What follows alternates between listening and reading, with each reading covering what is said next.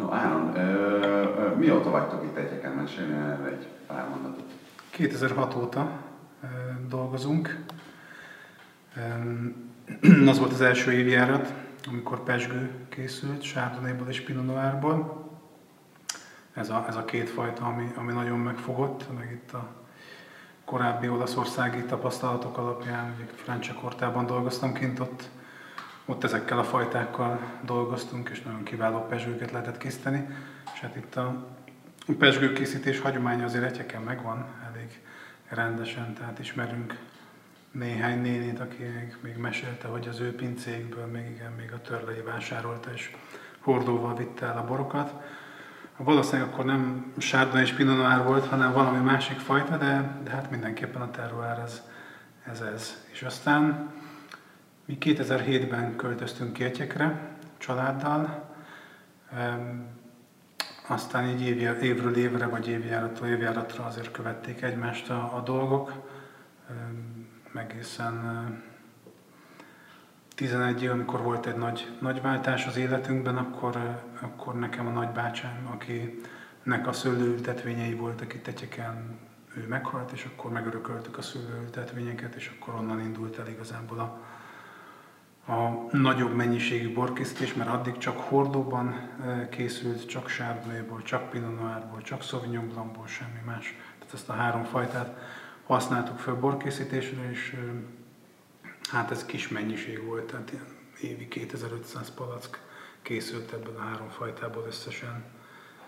És aztán ez a 11-es mm, év, ez, ez, ez ilyen szempontból nagy változást hozott az életünkbe, hogy a, a nagybácsinak akkor még két hektár szőlőültetvényét megörököltük, és akkor elkezdődött egy kicsit nagyobb mennyiségben, az ott egy elég hirtelen váltás volt, mert hát olyan ötszörösére ugrott fel az évi mennyiség, is bejött két fajta még ezek mellé, a szürke barát és a zenit.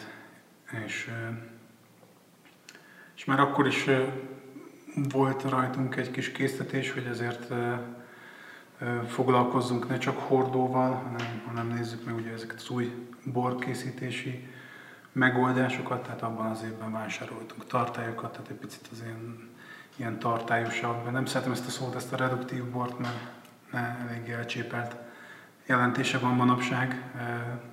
Inkább azt, azt mondom, hogy tartályban készítjük, mert attól még nem feltétlenül. Minden esetben ugyanarról szól ez, mint, mint ha, ha valaki csak a reduktivitásra gondol.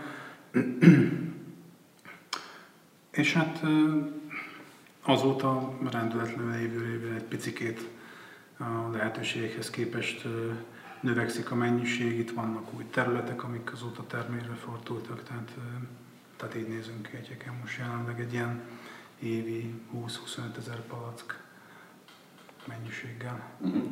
Ha jól tudom, akkor hogy ezt a gyönyörű pincét édesapát tervezte. Uh-huh. Erről egy pár mondatot mondanál. Hát ez egy érdekes ö, ö, helyzet volt, nem dolgoztunk még ilyen szorosan édesapámmal együtt.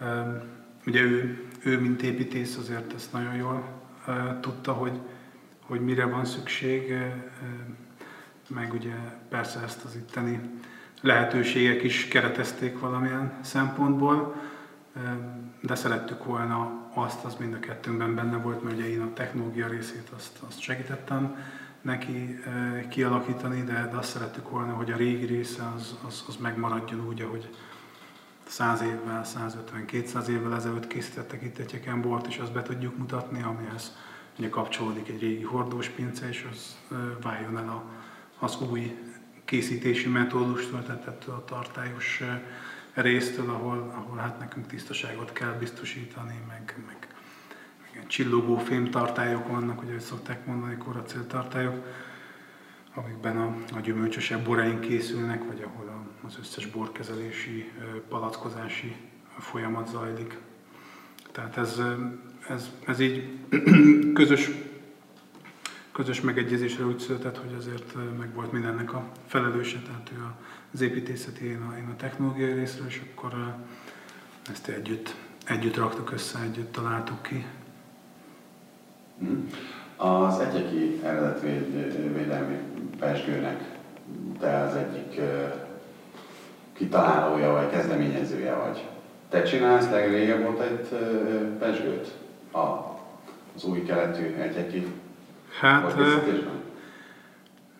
Hát remélem, hogyha így a számba a, szót, de, de nem, nem, nem vagyok ebbe azért százszerzegig biztos. Mi, mi 2006 óta készítünk pesgőt, tehát a, az első évjáratot nagyon hagyományos megoldással, egy hordó sárdani, egy hordó Pinot készült, ugye a Pinot Noir az, az fehér borként készült, tehát természetesen a pesgő alaborként, és akkor gyakorlatilag ez volt nekünk is az ilyen nulladik évjárat, vagy induló évjárat, hogy megnézzük, hogy hogyan működik ez a két fajta itt egyeken.